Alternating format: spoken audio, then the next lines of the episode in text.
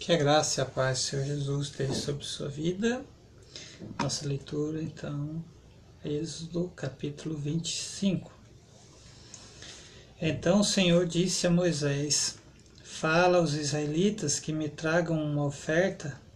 Recebereis a oferta de todo homem cujo coração o levar a contribuir.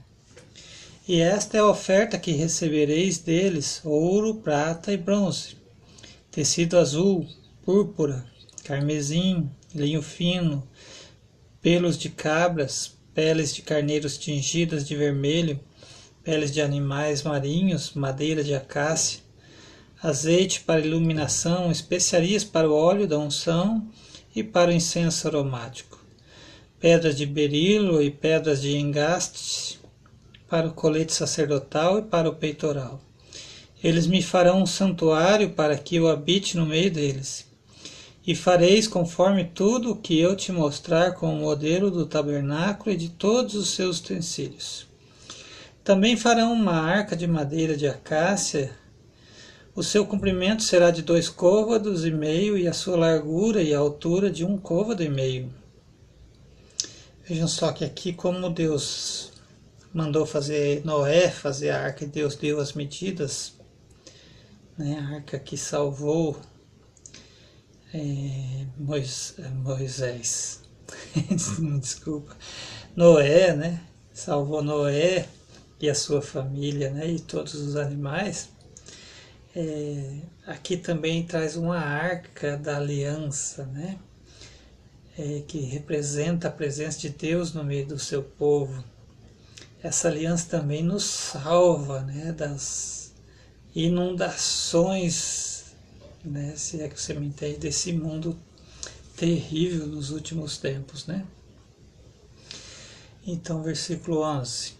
Tu a revestirás de ouro puro por dentro e por fora a revestirás e farás sobre ela ao seu redor uma moldura de ouro. E vejo também aqui que adoração a Deus, a presença de Deus, ela é cara, né? Você vê que lá na Arca de Noé Deus manda fazer de cipestres, né? Uma madeira. E aqui não, aqui é ouro, aqui é acácia, aqui é madeira rara. Tudo que foi nasceu novamente após o dilúvio, né? Que foi restaurado após o dilúvio. Lógico, passou aqui muito tempo, né? Mas aqui é Deus falando com o povo, né? através de Moisés versículo 12: Ele fundirá as quatro argolas de ouro que colocarás nos seus quatro cantos, duas argolas de um lado e duas de outro. Também farás varas de madeira de acácia e revestirás de ouro. Passarás as varas pelas argolas dos lados da arca para carregá-la com elas. As varas permanecerão nas argolas da arca e não serão tiradas e porás a arca do e porás na arca o testemunho que te darei. Também farás um propiciatório de ouro puro com dois côvados e meio de comprimento e um côvado e meio de largura. Farás também dois querubins de ouro batido nas duas extremidades do propiciatório. Farás um querubim em cada extremidade. Serão feitos para formar uma só peça com o propiciatório nas duas extremidades dele. Nós vemos aqui nesse versículo 18 e 19 Deus mandando fazer uma escultura, né? Coisa que ele proibiu há pouco antes nas leituras anteriores que fizemos, né? Talvez alguém levante esses dois versículos como justificativa para fazer obras de escultura e adorar essas obras. Aqui Deus está mandando fazer, está dando as medidas, o material. Vai levantar também mais para frente a pessoa certa para fazer. Mas ele não manda adorar essas, essa obra. Né? Ele não manda se ajoelhar para essa obra. E quando fala aqui de, de uma só peça, quer dizer que é a unidade, tanta unidade da da presença de Deus, né, no Pai, do Filho, Espírito Santo, né, representada aqui por essa obra de escultura feita né, com a aliança, como disse a primeira arca, Deus deu todas as medidas, que, é, que foi a de Noé, e aqui a segunda arca, que é a aliança, que não, ela não vai carregar ninguém. É as pessoas, o povo de Deus que vão carregar ela. E tem toda uma, uma um ritual para se carregar ela também. Por isso que eu digo para você, é uma é, adoração a Deus é cara.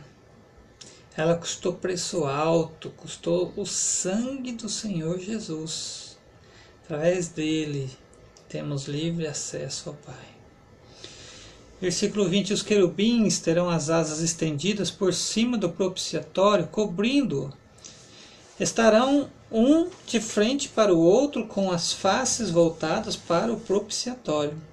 Colocarás o propiciatório em cima da arca, e dentro da arca porás o testemunho que te darei. Ali virei a ti de cima do propiciatório, do meio de, de dois querubins que estão sobre a arca do testemunho, falarei contigo a respeito de tudo o que eu te ordenar para os israelitas. Também farás uma mesa de madeira de acácia com dois côvados de comprimento e um côvado de largura e um côvado e meio de altura.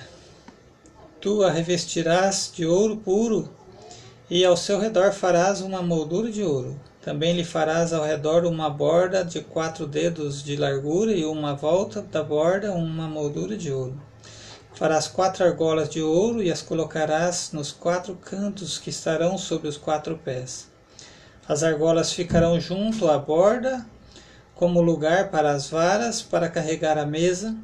Farás as varas de madeira de acácia e as revestirás de ouro. Serão usadas para carregar a mesa. Também farás nos seus pratos suas colheres, suas jarras, e suas tigelas com as quais se oferecerão as libações. Tu os farás de ouro puro, e sobre a mesa colocarás os pães consagrados para que estejam sempre diante de mim.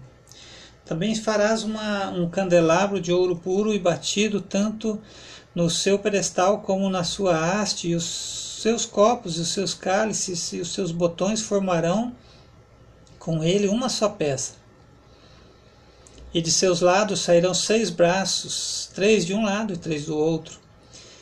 Em um braço haverá três copos em forma de flor de amêndoas com cálice de botão, e também no outro braço três copos de uma forma de flor de amêndoa com cálice e botão. Assim serão feitos os seis braços que saem do candelabro, mas a haste central, na haste central haverá quatro copos em forma de flor de flor de amêndoa com seus cálices e botões.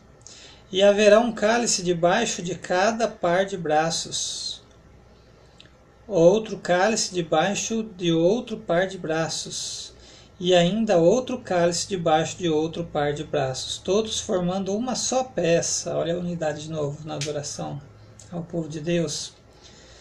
Com a haste. Assim se fará com os seis braços que saem do candelabro. Os seis cálices e os seus braços formarão uma só peça com uma haste, tudo será feito de ouro puro e batido. Também fará sete lâmpadas que devem iluminar sua frente.